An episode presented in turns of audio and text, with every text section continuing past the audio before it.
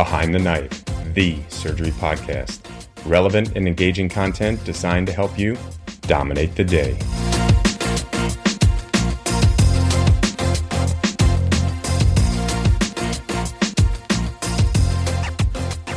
Are you a passionate surgical educator with something to say? Then join Behind the Knife and let the world hear. Behind the Knife is the number one surgery podcast in the world, with each episode reaching 20,000 listeners. Our current group of subspecialty teams have created incredibly diverse and engaging content. But their commitments are nearly finished, and we want to open up the opportunity to all of our listeners. We're looking for teams of three to four surgeons who will develop one new subspecialty podcast every four months. To learn more, check out the show notes or contact us at hello at behindtheknife.org. Applications are due February 13th. Welcome back to Behind the Knife and part four of our Dominate the Match series. We hope you've been enjoying the series so far and have found our tips and tricks helpful throughout the residency application and interview cycle. We hope everyone had a successful and fun interview season and that you're looking forward to the next part of the residency application process ranking and matching. This was probably the most fun and yet the most anxiety producing part of this whole process for me. Today, we'll focus on pulling back the curtain and discussing how the match process actually works, how you should approach your rank list in order to be successful, and couples matching for any of our physician couples out there. Once again, I'm Jessica Millar, PGY4 General Surgery Resident at the University of Michigan, and I'm so happy to be joined today by Dr. Charles Friel, colorectal surgeon and program director for the University of Virginia General Surgery Residency Program. Thank you so much for being here. Uh, thank you for having me. Tom, I I've always been fascinated by the the uh, Behind the Knife series, so it's great to kind of be a part of it. Let's start by jumping right into the match process. Now, there's a lot of acronyms like ERAS and NRMP. Are these two things the same? Uh, they are not technically the same. Um, from, from your perspective, they probably feel like the same, but the actual NRMP is a nonprofit organization that really is the whole structure of the match. They're responsible for the match process. They've been in existence since the 50s, I believe. And ERAS is just a tool that is essentially a software tool that you will submit all of your application materials to. And so you will have to have two separate registration processes. You have to be aware of different dates and deadlines. So you have to see them as different things. But from the perspective of the applicant, they tend to kind of merge. But the NRMP really is the organization, ERAS is the is the application process. Mm-hmm. And just like Dr. Friel said, you do have to register for the NRMP separately. The deadline was January 31st, but you can register late for a small fee if you forgot to do that. Now, I'm sure we've all heard about this Nobel Prize winning algorithm that's supposed to decide where we all match for residency. Can you explain a little bit more about how that process works? Well, I think the, the, the, process, first of all, the process is supposed to be fair, and it, it is really fair. And, it, and if you go back to the history, even into the 50s, where um, so it was kind of a free for all, right? And so there was this um, where they just literally were applying for jobs, but it was hundreds and hundreds and now thousands of people applying for jobs um, at one time. And so that process was um, problematic, obviously, because it was literally like people calling on the phone and they were offering spots on the phone and you had to kind of accept it or deny it immediately. Now that's really going back to the 50s. And then it was, uh, there, you know, this became a kind of a, an economic type of problem. And actually, I had to research it myself, but it was the, the stable marriage problem or something along those lines. And it, it is a common economic uh, issue where there's a stable solution to these processes and there was a complicated algorithm that came out that essentially looks for the best match, assuming that we all, you know, the applicant makes a list, the program makes a list, and they all get merged. And, you know, there's thousands and thousands and thousands of applicants, and they try to find the best match that ultimately I th- think takes the applicant in, in, in favor here um, and tries to do it all in one day. And as you pointed out, that algorithm ultimately won the Nobel Prize. And I think it was in the 90s or something like that. I think probably the most important thing for students to remember is that this algorithm is designed to be applicant proposing, which means it's really designed to help benefit the applicants and place them into programs that are based on their rank list, not necessarily on a program's rank list. And if that sounds super confusing, the other thing I'd recommend is the NRMP has a great video called How the Match Algorithm Works. We'll be sure to link it in our show notes. I'm pretty sure I watched this about five times when I was going through this process, and I found it weirdly comforting at this stage of the process. So if anyone else is feeling a lot of anxiety about how this works, for some reason, that really kind of just answered a lot of questions and made me feel a little bit more comfortable. You just need to understand that you know as you rank the places that you want to go to in the order that you want. That's really all you got to kind of focus on, um, and then that will optimize your outcome. So when we're actually going through when students are actually making their rank list, there's a couple of different things that can come up. And I think the one that oftentimes is the most anxiety provoking or for confusing for students is post interview communications. How should students be worried if they didn't hear anything from a program after their interview? Absolutely not. Um, I, I, think you, you, know the process is we, we all do it a little bit differently, truthfully, and um, you know technically I think if you go by the strict rules of the of the matching process, we're not really supposed to communicate at all. Um, and some people take that a little bit more seriously than others. But I would not take any communication in, in a positive or negative way uh, too seriously, honestly. And it does not mean r- really anything. Mm-hmm. Um, and and vice versa as well. I mean, I it's it's fine to communicate with programs, especially if you have questions or concerns or things you want to know about. Um, and we can get back to what you, what we should do with your top program. Um, but I get lots of emails from lots of people, and I, I, do enjoy the communication back and forth. But I ultimately don't put a lot of value in it because I'm trying to find the best applicants, and you should be trying to find the best programs. So that's the way I would take it. Now, communication is still always good, um, but I don't think it's mandatory. And don't freak out if you don't hear from anybody. I think that's probably the most important thing is radio silence doesn't necessarily mean good or bad things. You kind of Not hinted you kind of hinted at sort of what my next question is and that is should students reach out to programs or have faculty reach out to programs on their behalf for programs that they are really interested in? Yeah, that that's always a good question. I get that a, a, lot from my my students here at UVA that that I'm kind of advising and whatnot. And and I tell them you got one, right? and it, it does it shouldn't matter in theory it should not matter um, but the reality is that everybody likes to be liked right? Mm-hmm. and that's a human um, that's a human kind of reaction. So and i think it is good for a program to know um, if it is your top choice. But you have to be honest and and you're allowed to do that. We're not allowed to do that. If i were to go hey jessica you're my top choice that would be a match violation. That is not allowed um, so also don't be freaked out if you if, if Jessica says to me, you know, UVA is my top choice, and I don't respond with, yeah, you're our top choice because I can't say that, but you are allowed to say that. And I think that what happens is that programs tend to just look at your application a little bit different.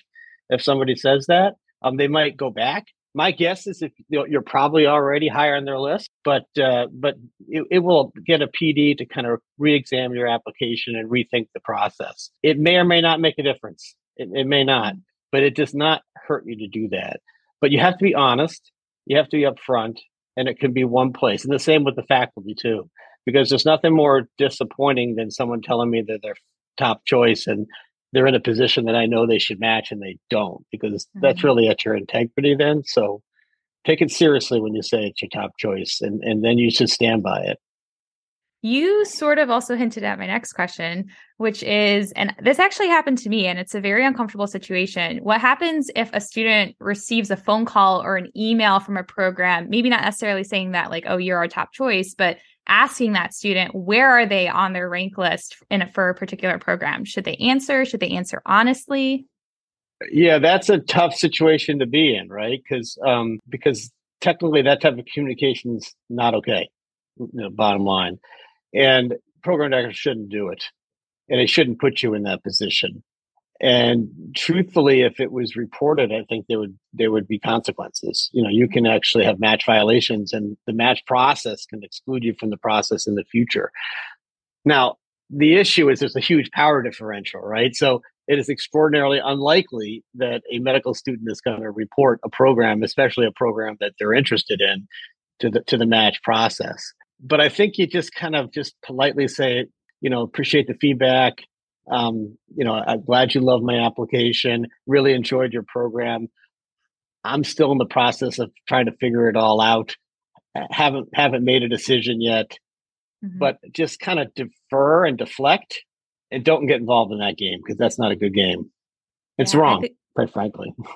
Yeah, it's it's a really and it happens too oftentimes they'll call you on the phone and so you're totally surprised by it and you're probably not thinking you know totally clearly because you're just shocked by the situation but i think when it happened to me i said something to the effect of what you said which is like oh i'm just still considering all my options haven't solidified my rank list yet thank you so much i'm unsure at this time and hung up the phone very quickly. Right, right. And to be clear, I think, you know, I mean, I communicate w- with people, I do, and I, I, do it oftentimes through email, I oftentimes do it through a letter format.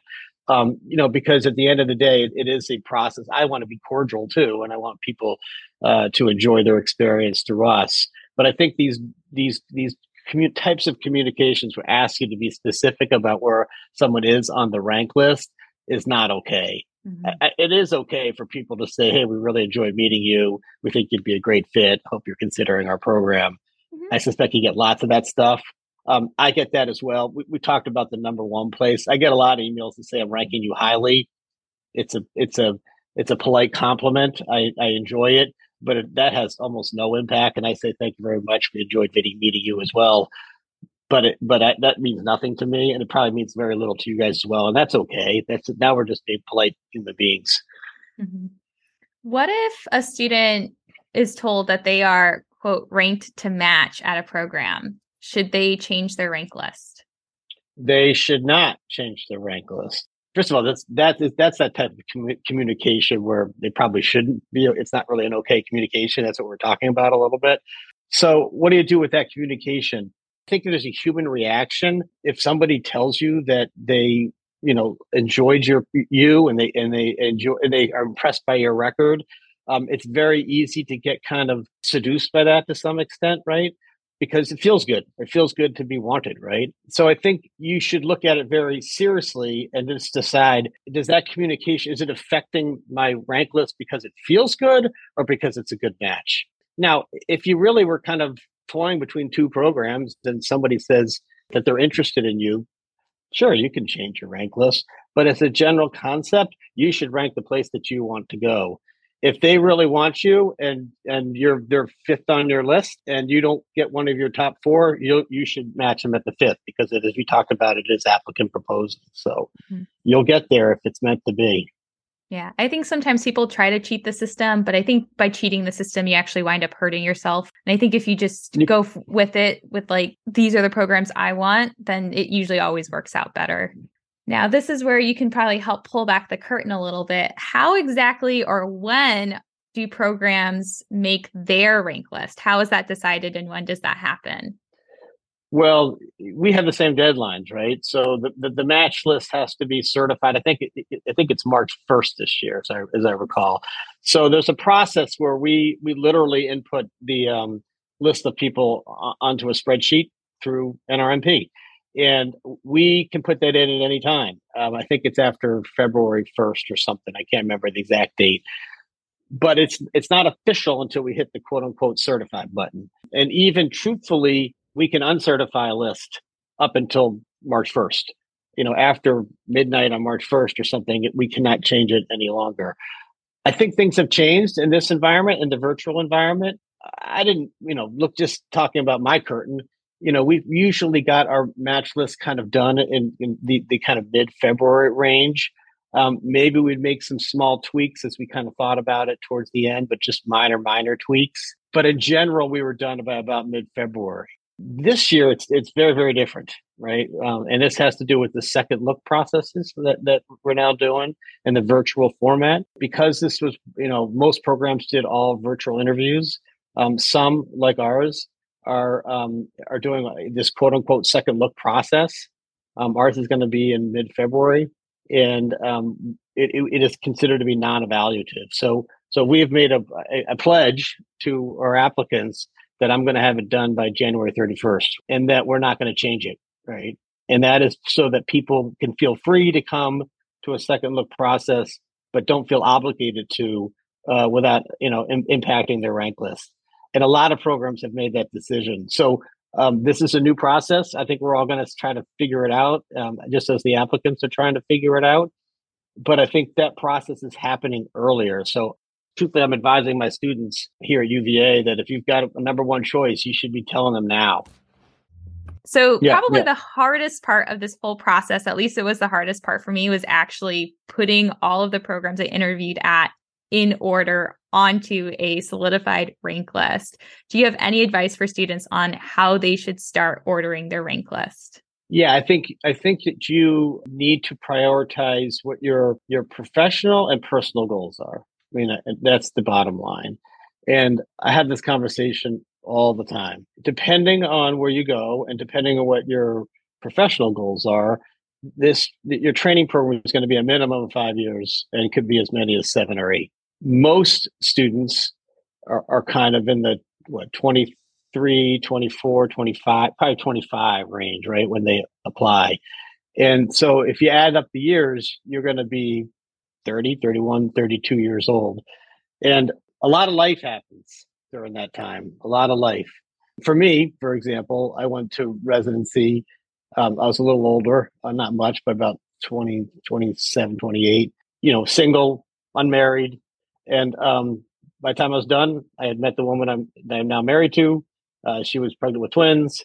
Um, and so all of that happened because I was in a place where all that was allowed to happen.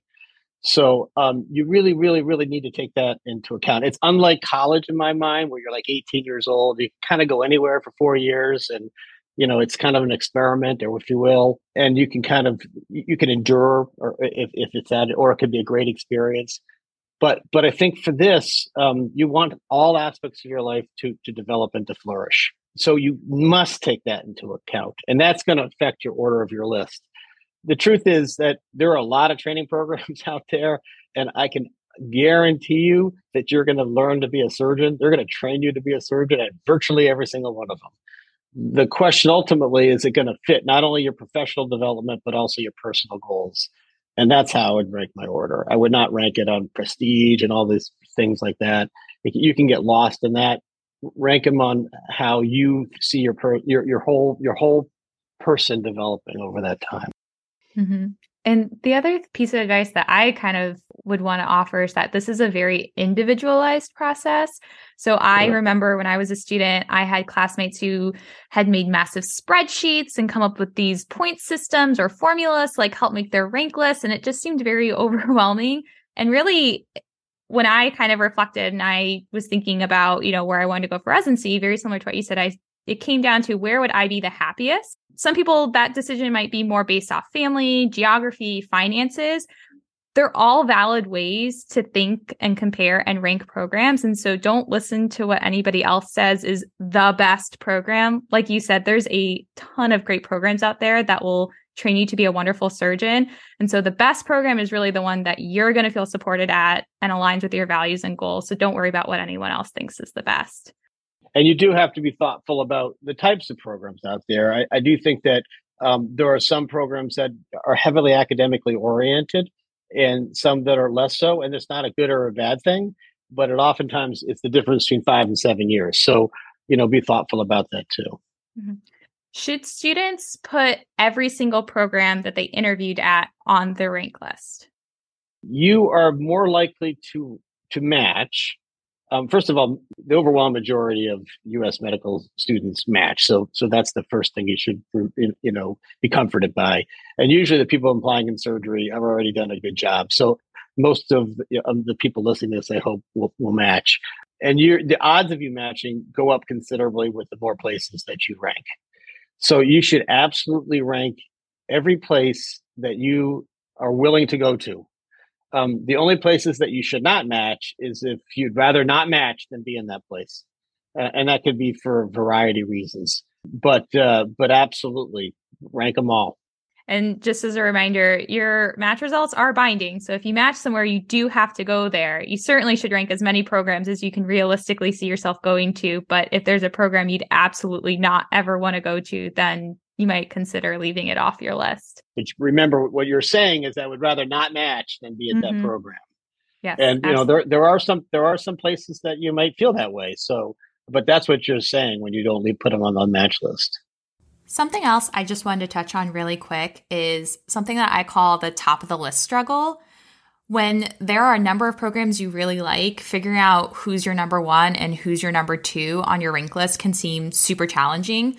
I think I changed my number one and my number two literally every day up until rank lists were due. And I remember I had an attending tell me that chances are these are both amazing programs and you'd be successful at either one. So just know that no matter which one you put first, you are still ranking a great program first. I needed to hear that. And I think that this top of the list struggle causes a lot of students a lot of anxiety when really it should be exciting that you love two programs so much that no matter which one you match at, or if you match at either of them, you're going to be matching at a really great program. The one thing I will say, and we sort of already touched on this, don't ever change your number one because of what someone or some program tells you. It is still always in your best interest to rank the program you really enjoy first and not to try to game or beat the system. Now, let's move into a different topic couples matching. I personally didn't go through couples matching when I was ranking, but I watched enough friends to know that this can be a super confusing process. So, can you explain to us what it is? Yeah, the couples matching is um, it, it is different. It's different because you, you in order to match, you both have to match, right? So and and it, so the algorithm i think is much more complex. I don't even think they use the same algorithm honestly. Um, but also the, the, the combinations of you and your partner go up astronomically. And it's because you can match so you know if if the two of us were you know partners matching for example um, you know we could both list you know uva surgery and uva orthopedics as number one but then I could my number two choice could be UVA surgery, and your number two choice could be pediatrics at you know in Washington or something like that. So there's all kinds of combinations. And I think a lot of times that lends itself to bigger cities, you know, where there's a lot of different options for people, including the I don't want to, I, I would rather match this program and not be with my partner, and that partner would be independent. So um, you'd have to kind of carefully look at the process for the couples match and really be thoughtful about it. But it does make a lot of different combinations for the couple. When I was researching this, I was completely overwhelmed by the amount of intricacies that there are in this process. But I think the biggest things I took away were that your rank lists are treated as paired ranks. So the match will only it'll only establish a match if both partners are matched at a pair of ranked programs, which means that you need to create as many rank order combinations as possible in order to try to most effectively make that happen. And the other thing, it can take a long time. It's a very time consuming process as far as like one partner must certify before the other partner. And if there's any duplications, it'll make you go back in and edit your list. And so overall, it can be a very time consuming process and certainly not one you want to be doing, you know, an hour or two hours before the deadline. So don't wait until the last minute to submit your rank order list if couples matching is something that you're considering, because you may have to do quite a few edits based off of what the system finds in your rank order list. Something Correct. that hopefully most of our listeners will not have to deal with, but something that we still get a lot of questions about is the SOAP process. Can you talk a little bit about what SOAP is? Yeah, so SOAP was the um, essentially the replacement what we used to call the scramble. You know, there was just literally a scramble where we were calling people and people were calling us and um, and it was the same process as we went talked about in the early 50s where we were asking people to make decisions like oh well, tell me in the next 30 minutes or otherwise i want to interview somebody else. Um, and the nrmp realized that that was kind of a chaotic and probably not a fair process and so the soap process was developed. Um, and essentially it's a, it's a second match um, and so first, the first thing about is you will find out. I think it's the Monday. If the if this is the week of the match, the Monday before the uh, of that week, you will find out that you did not match, um, and that you'll be eligible for the soap process. we then get access. You cannot communicate with us at all, and that you know that always feels a little bit weird to me, but it is what it is. Um, and you can't even ask you, you, know faculty to do it. That's considered a violation as well. Uh, we get a um, another list of people that are in the SOAP process, and then we spend some time combing through the list, um, and then we can invite you for an interview, um, and then we can talk to you, and then we can have a communication we, we frequently are in the SOAP process for the preliminary positions. Uh, fortunately, we're not so much for the categorical spots.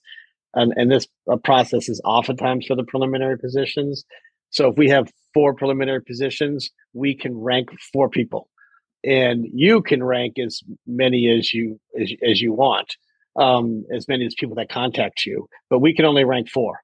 And then that algorithm plays out, They runs through an iteration, and then we find out did we match four people, or do we match two people or, or three people? Um, the advantage to you is that you will get an offer. You will you will get an offer from a, a program, and and you may get multiple offers. Um, and then you have a set time period where you have to either accept or decline that offer. Um, so you can you can play it out a little bit and kind of see you know do I have other offers from other places that might be a better match for me, and then there'll be a, a deadline where you have to make a decision. Um, and then then that process just goes through, I think, four iterations eh, to, to, to make sure that everybody finds a, a spot there's a lot of dates and times that again hopefully most of you will never have to ever worry about you'll get that email on monday that says congratulations you don't qualify for the soap process but if you do, most of the time, there are, I know for us, it was our dean of students, you know, everyone would rush to his office and he would break down and explain this process and all the dates and all the times, which we will also include in our show notes for you. But again, hopefully most people will not need that. The one thing I will say though is if you if you do get that email that says, "Hey, you've qualified for soap or you didn't match," it can feel like a huge failure. But I know some of the best attendings I've ever worked with and some of the best surgeons I've ever had the privilege of working with did not match their first time and went through the SOAP process and were prelims and rematched. So while it feels like a huge failure at the moment, those are still some of the best surgeons I've ever gotten to I've ever had the privilege of working with. So if it happens to you, know that you can still be very much okay and have a great future as a successful surgeon. Yeah, and I'll I'll emphasize that as well. And obviously, I'm not going to mention names, but but I have residents in the process that didn't match that um, have won national awards and have had national recognition and have matched at all the best fellowships in the country and attendings. And um, I, I wholeheartedly endorse what you just said. So, just a couple of important dates to keep in mind. Ranking opens February 1st at 12 p.m. So if you're listening to this episode, ranking has already opened and rank lists are due March 1st by 9 p.m. So please, please, please do this early to avoid any sort of technology issues. You'll get that email on Monday, March 13th at 10 a.m. saying whether or not you've matched or if you qualify for SOAP. And then final match day results will be available at 12 p.m. on March 17th.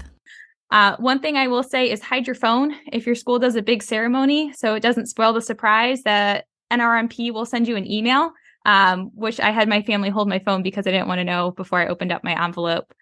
Um, the last thing I'll say about match day two, it is a super happy day for some people, and it can be a really, really big heartbreaking day for others. So just be kind to everybody, including yourself, if things don't work out the way you wanted them to. What you might have thought was your dream program and that you know was your number one choice if it turns out that you don't wind up matching there remember you're there's a program that still ranked you high enough that you matched and they want you and you can still go on and be the best surgeon.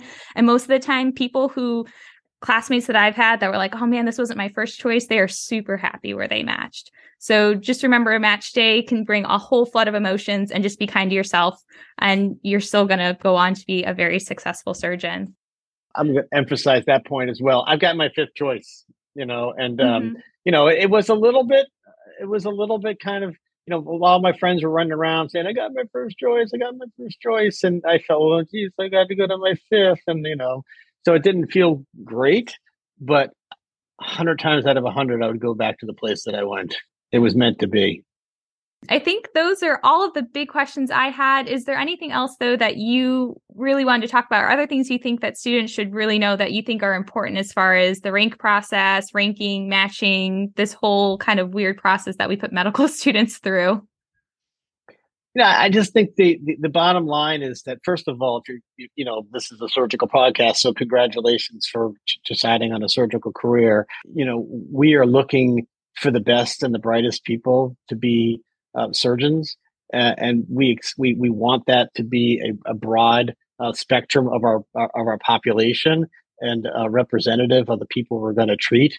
Um, and so it is just exciting for me as a program director to see all the unbelievable applicants that are out there, uh, and it encourages me um, that our future is bright.